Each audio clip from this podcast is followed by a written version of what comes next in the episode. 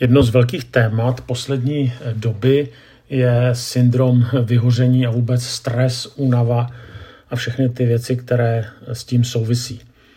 A mluví o tom mnoho psychologů, mluví o tom mnoho lidí, kteří se zabývají coachingem, kteří se zabývají managementem, vedením, leadershipem.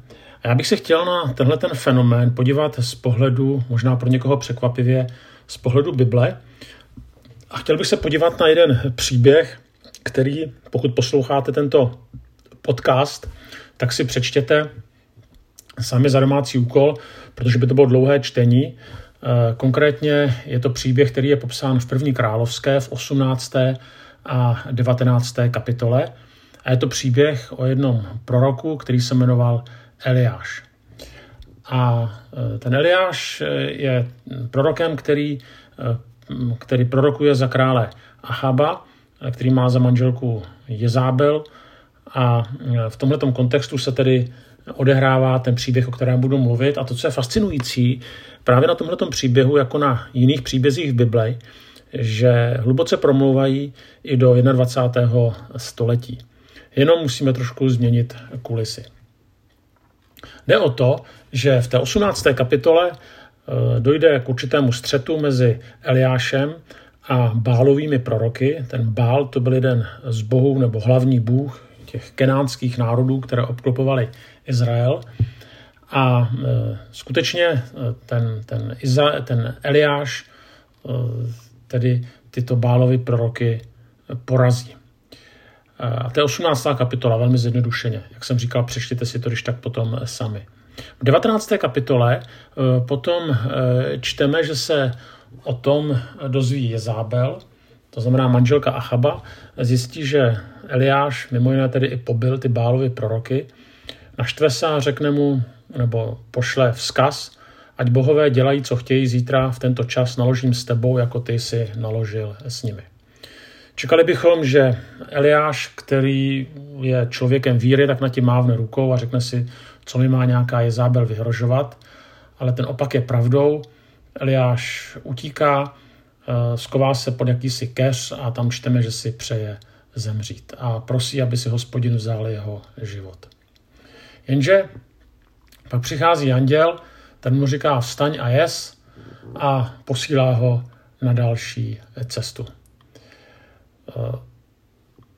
Teď ty, pojďme se podívat podrobněji na tenhle ten příběh. V té 18. kapitole vidíme Eliáše na pódiu, to znamená člověka, který vítězí, který uspěje tváří v tvář bálovým prorokům. Když to v té 19. kapitole, když Eliáš je sklíčený a prchá, tak najednou vidíme člověka pod pódiem. Vidíme Eliáše pod pódiem. V 18. kapitole vidíme Eliáše, který je nasazený ve službě, který horlí za boží věci, vidíme Eliáše vítězícího. V 19. kapitole je jiný člověk. Je to člověk, který je plný pochyb, pocitu osamělosti, nedoceněnosti, člověk, který prchá před lidmi, který se bojí, člověk, který se bojí o svůj život, eh, navíc člověk, který propadl rezignaci, který dokonce prosí, hospodine, vezmi si můj život. Skoro jako kdyby to nebylo o jednom, ale o dvou lidech jako kdybychom tam měli dva příběhy o dvou lidech. Ta 18. a 19. kapitola na to první čtení do sebe jakoby nezapadají a klademe si otázku, byl to skutečně ten samý Eliáš. Ten samý vítězící Eliáš je v tom 18. verši stejný jako ten, pro, ten Eliáš, který prohrává v 19. tedy ne verši, ale kapitole. Podívejme se eh, na to podrobněji.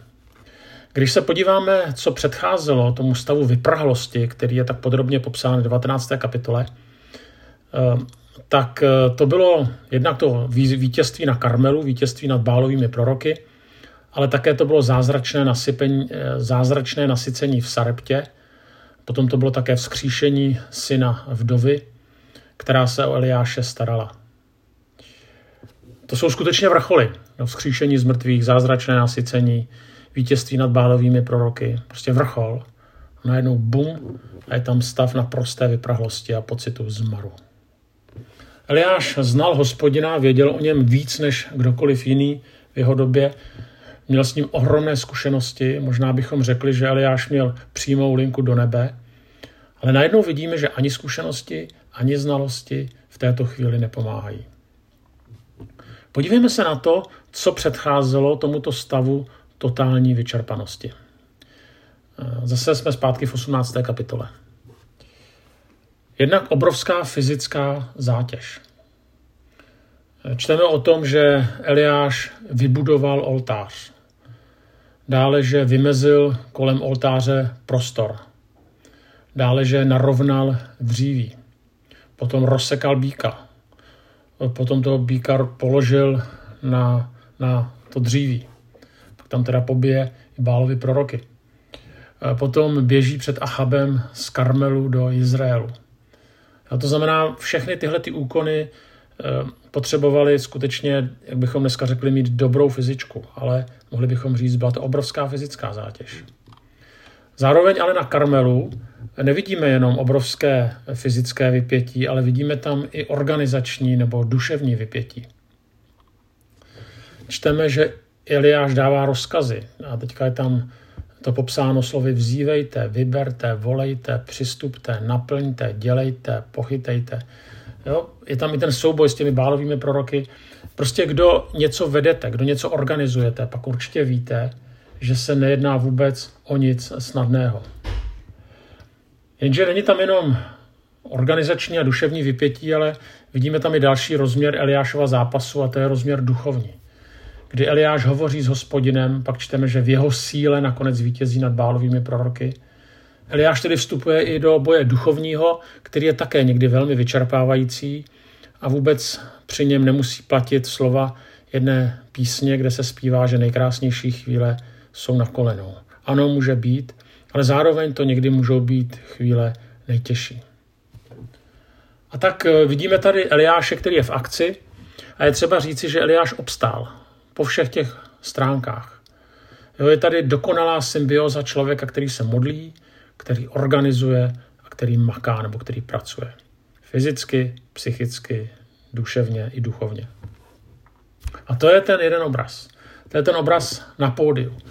To je obraz, podle kterého nás hodnotí druzí lidé. Eh, to je obraz, podle kterého my hodnotíme druhé lidi.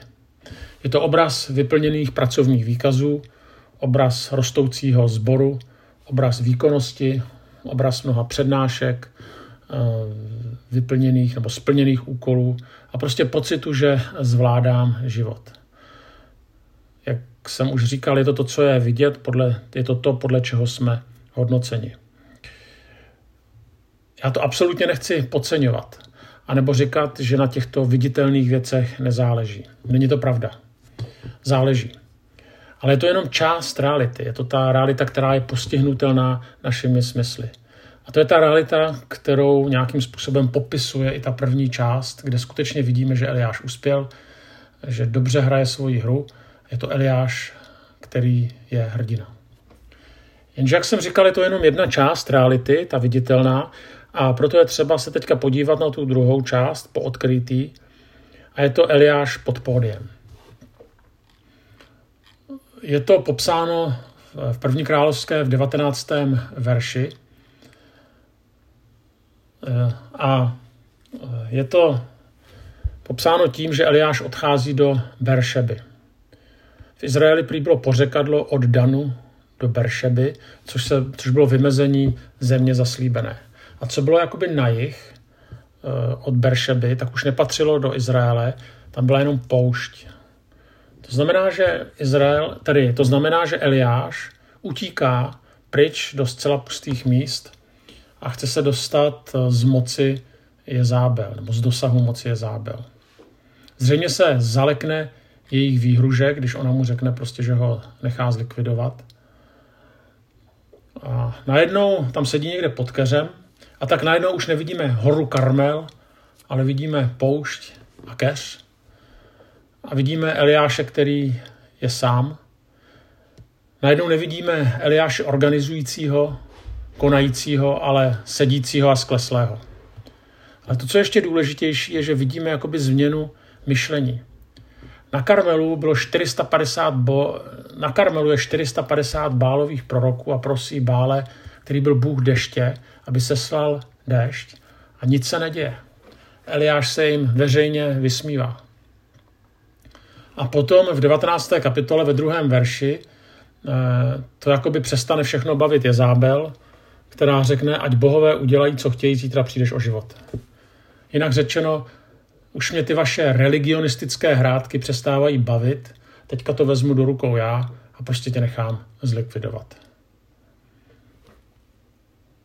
Eliáš ale o pár hodin předtím stál tváří v tvář bálovým prorokům, byl v ohrožení života a nakonec zvítězil.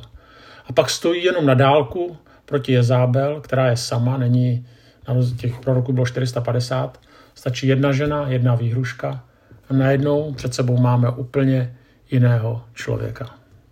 Jak se to mohlo stát? Jak se mohl Eliáš takhle rozpoltit? Někdy hovoříme o rozpolcenosti v tom smyslu, že na povrch vypadáme zbožně, ale v soukromí nebo v práci moc zbožní nejsme. Říká se tomu vodu káže, víno pije. Ale u Eliáše to tak není. On se tady nedopouští žádného hříchu nebo nějakého pokrytectví. Prostě najednou nemůže dál. Já si myslím, že tento stav zná každý z nás. Najednou jsme někde pod podiem, kde nás nikdo nevidí, jsme sami a najednou přichází pochybnosti, únava, pocity nedoceněnosti, osamělosti, strachu, malomyslnosti a mohl bych pokračovat. Kolem nás jsou sice lidé, kterým bychom měli pomoct, ale najednou my cítíme, že sami nemáme, že není kde brát. A tak eh, si položme otázku, nebo hledejme určité principy, na základ, co, které by nám mohly pomoct, co si z této situace nebo z tohoto příběhu vzít do našich životů, do našich situací. Ten první princip zní, že po nasazení, po velikém vypětí obvykle přichází dno. Možná i proto se mnozí bojí podvědomě vysadit, protože se bojí, že právě narazí na toto dno. Tento princip je dobře známý u sportovců, kdy skončí kariéru, u rodičů, když děti odejdou z domova a když už je jakoby nepotřebují, u lidí, kteří jdou do důchodu a najednou mají pocit, že nikdo nebude potřebovat, ale vlastně u každého, kdo se soustředí na nějaký výkon, nebo dlouhodobě na nějaký výkon, který ho plní, najednou ten výkon, nebo najednou ten úkol je dodělaný a teďka co dál? A teďka přichází určité dno. To se stalo Eliášovi a to se stává i lidem, kteří jsou někdy enormně zaneprázdnění a vlastně je enormně důležití. Druhý princip. Při dlouhodobém nasazení pomalu, ale jistě vysychají určité vnitřní zdroje, na základě kterých bychom to či ono měli dělat. Vlastně všechno, všechno jede, člověk maká, ale po několika, po několika letech nebo třeba měsících, po nějakém čase se může stát, že aniž si to uvědomíme, tak najednou jedeme na prázdno. Jo, vše jede jak má, jenom vlastně chybí pohon. A to se neukáže hned, ale jednou se to ukáže. Člověk to neřeší, ale někdy ta pomyslná struna praskne. Třetí věc, že během nasazení snahy nebo zaměření na jistý úkol, a teďka nejenom v práci, ale třeba i ve snaze vychovat děti, někomu pomoci, eh, sloužit druhým lidem, sloužit v církvi eh, a jsou různé bohulibé činnosti, tak najednou člověk postupně pomalu ztrácí určitý nadhled nebo schopnost vidět věci z boží perspektivy, z nadhledu. Všechno šlape, funguje, někdy třeba i nefunguje, ale nás naplňuje pocit zaneprázdněnosti, důležitosti a snad i nepostradatelnosti. Jenže přestáváme mít nadhled. E, a poslední, během nasazení většinou plníme nějakou roli, nějakou sociální roli, jo, je to rodič, nebo kazatel, nebo zaměstnavatel, nebo zaměstnanec, nebo učitel, jo, prostě nějakou roli. A za tady tu roli se můžeme docela snadno skovat. Jo, a lidé nás obdivují jako výborného kazatele, rodiče, intelektuála, eh, zaměstnavatele, zaměstnance. To znamená, hodnotí nás na základě naší role to je to, co je vidět, to je ta část na pódiu, ale uvnitř někdy bývá něco úplně jiného. Něco, čemu se taky říká stín, co není úplně tak jakoby dobré, ale prostě my jsme zaměřeni na tu naší sociální roli, na tu určitou masku, kterou nosíme, která je společensky přijatelná pro druhé. To, co je uvnitř, neřešíme. A tyhle ty všechny věci tvoří určitý mix, který v určitém momentu může nás do, dohonit a stát se nám to, co se stalo Eliášovi. A ta poslední kapka, kterou Eliáš potřeboval, byla výhruška, že přijde o život. Samozřejmě to je vážná výhruška, na druhou stranu přece jenom eh, poté, po tom, co ten Eliáš dokázal, potom, jak znal hospodina, tak je divné, že se nechal tím takhle úplně převálcovat. Jo, a někdy stačí i velmi málo. A to, co normálně bychom v pohodě zvládli, tak se stává obrovským problémem. A to se stalo Eliášovi. A teďka si projdeme některé pocity, které prožíval Eliáš a možná se v nich uvidíme. Je to strach, je to útěk od lidí, je to rezignace, touha umřít, pocit vlastní nehodnosti, pocit, že jsem na všechno úplně sám, že mě všichni opustili, že mi nikdo nerozumí, únava, pochybnost, nechuť pokračovat ve své práci. A to je druhý obraz, to je obraz Eliáše pod pódiem. Samozřejmě je mnoho lidí, kteří podobnými pocity prošli, ale v podstatě si je nikdy nepřipustili. Totiž jedno řešení je zase se vrhnout do dalších činností, tyhle ty věci ignorovat, tu strunu dál napínat, pracovat na tom, v čem jsem dobrý, eh, jakoby upevňovat tu svoji eh, masku, ignorovat své stíny, protože to jsou věci, které zvládám a kde vlastně ani Pána Boha nikdy tolik nepotřebuji. A nebo je jiná možnost, kterou spíš doporučuji a kterou nakonec vidíme v tomhle příběhu, tak to je popisovaným údolím projít a nabrat novou sílu. A tak se pojďme v závěru podívat na tu cestu Eliášovy obnovy. Co s ním dělal vlastně Bůh a nechme se tím inspirovat. Vnímám asi takových pět věcí. Ta první je v uvozovkách velmi duchovní. Tam čteme vyspy se, napij se a najes se. Prostě Eliáši, to, co potřebuješ, je odpočinout si rekreovat se ve smyslu nového nabrání sil. Že? To kreacio z latiny to znamená stvoření, no a rekreacio znamená znovu se stvořit, dotvořit se. Já si myslím, že tady to je pro mnohé problém, že nevíme, jak na to. Jo, ten jeden extrém je samozřejmě nikdy neodpočívat, druhý je potom flákat se, ale o tom mluvit nechci. Chci mluvit o tom, že se tady jedná o určité umění odpočívat, brát vážně svoje tělo, nabrat síly, vysadit, prostě se rekreovat. Myslím si, nebo tedy vím, že mnoho negativních stavů mysli má původ v dlouhodobé přetíženosti a v neschopnosti vysadit. Druhá, druhá rada, Eliáš je sám, je pryč od lidí, je v jeskyni. Není to stále, ale eh, vlastně všichni velcí lidé v dějinách hovořili o určité disciplíně samoty. Dietrich Bonhoeffer napsal, kdo nedokáže být sám se sebou, stává se nepřítelem společenství. Právě proto, abychom mohli být ve společenství, potřebujeme někdy být mimo společenství.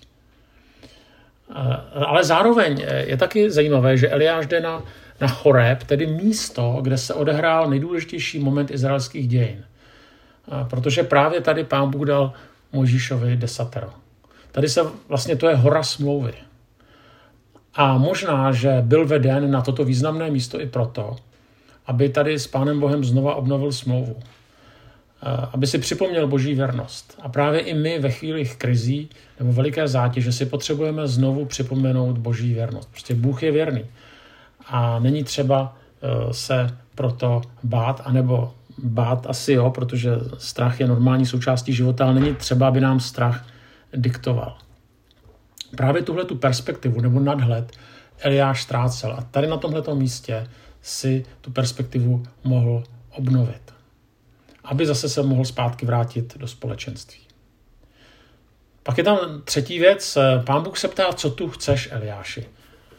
Pro mě vždycky, když se pán Bůh ptá, tak je to otázka, jak, nebo proč se vševědoucí Bůh tak to ptá. Přece on zná odpověď. No, tak eh, ne vždycky je otázka, protože nevíme. Nakonec si učitelé se neptají, protože by nevěděli to, na co se ptají.